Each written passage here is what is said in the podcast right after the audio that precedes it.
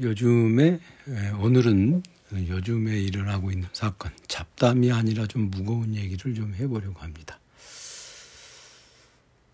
그 요즘에 하마스의 공격으로 사실 그게 뭐 공격인지 아닌지 그것부터 좀 헷갈리는 그런 일인데 어, 촉발된 이스라엘과 하마스 간의 그런 끝도 없는 사륙 사건이죠. 그 사건이 요즘에 아주 심각하게 많이 벌어지고 있는 일 중에 하나입니다. 그렇게 그런 사건이 벌어지게 되면 대체로 저는 그렇게 얘기를 하죠. 그 사건이 벌어지게 된 역사적인 어떤 경과를 쭉 살펴봐야 된다. 그렇게 말을 합니다.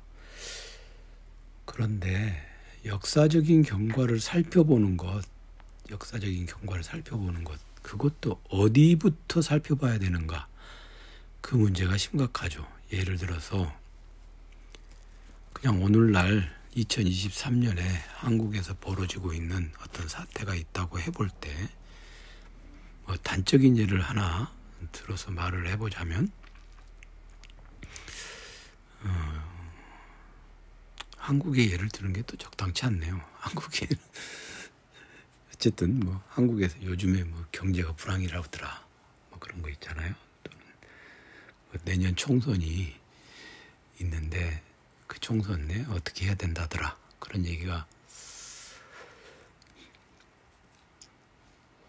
그런 것이 있을 때 그러면 언제부터 설명을 해야 되냐? 1980년부터 설명을 해야 되느냐? 그건 아니죠.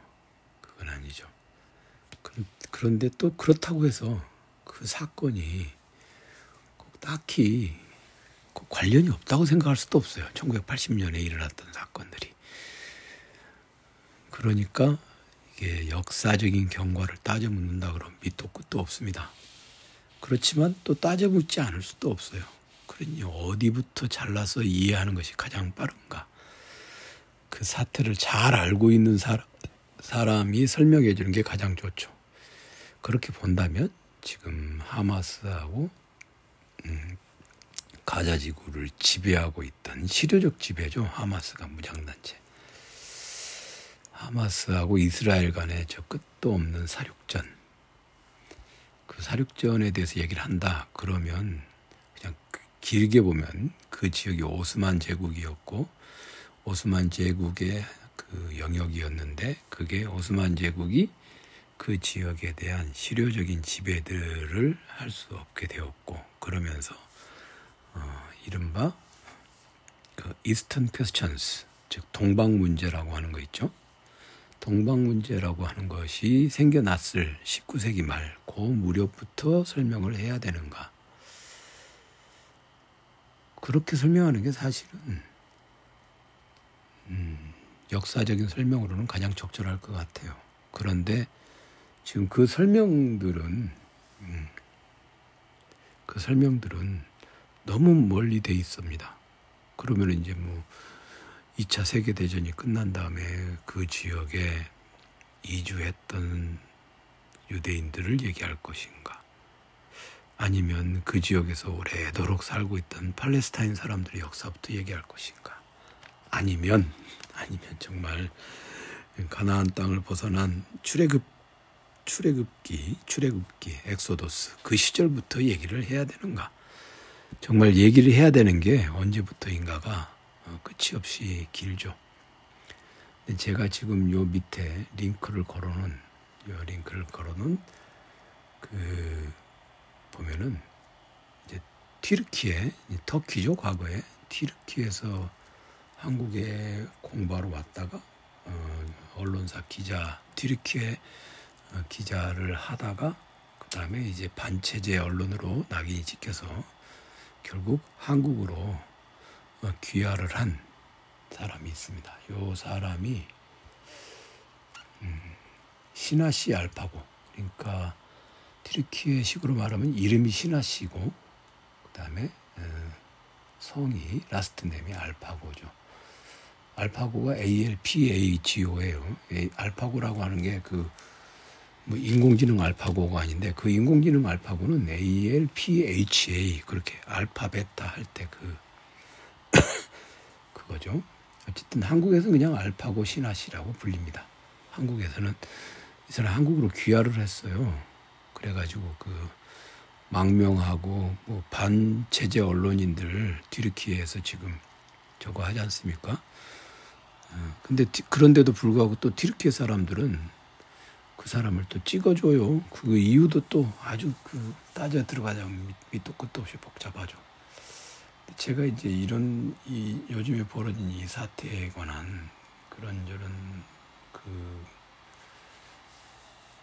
외국에서 나오는 팟캐스트 설명, 그다음 Foreign Affairs 뭐 이것저것 뭐 다 읽어봤는데도 설명이 다 제각각이에요. 근데 틀린 얘기는 없어. 틀린 얘기는 없는데 그것만 가지고는 모자라. 그렇다고 해서 길게 이 지역의 역사를 앞서 제가 말씀드린 것처럼 출애굽부터 따져볼 수도 없고 오스만 제국의 뭐 동방 문제 이런 것들부터 따져볼 수가 없어. 그런 경우에는 어떻게 할 것인가? 이, 이 사람, 이 알파고라고 하는 사람이 한 10분 정도, 10분 정도 얘기하고 있는 게 있습니다. 그 10분 정도 얘기하고 있는 게 있는데, 요거를 한 번쯤 여러분들이 시간을 내서 보시면 적당할 것 같습니다.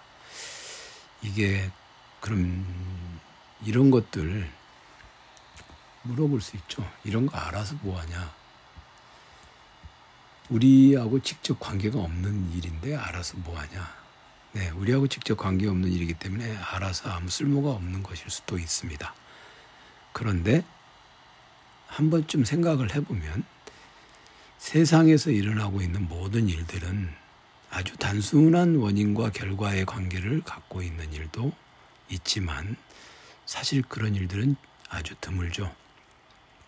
아주 드물기 때문에 적어도 이걸 보면 아 우리가 그냥 누가 나쁜 놈이냐라고 말하고서 나쁜 놈을 찾아내서 그 놈만 응징하면 끝날 것 같지만 사실은 그렇지 않다는 것그 것을 알려주는 좀 지점들이 있습니다.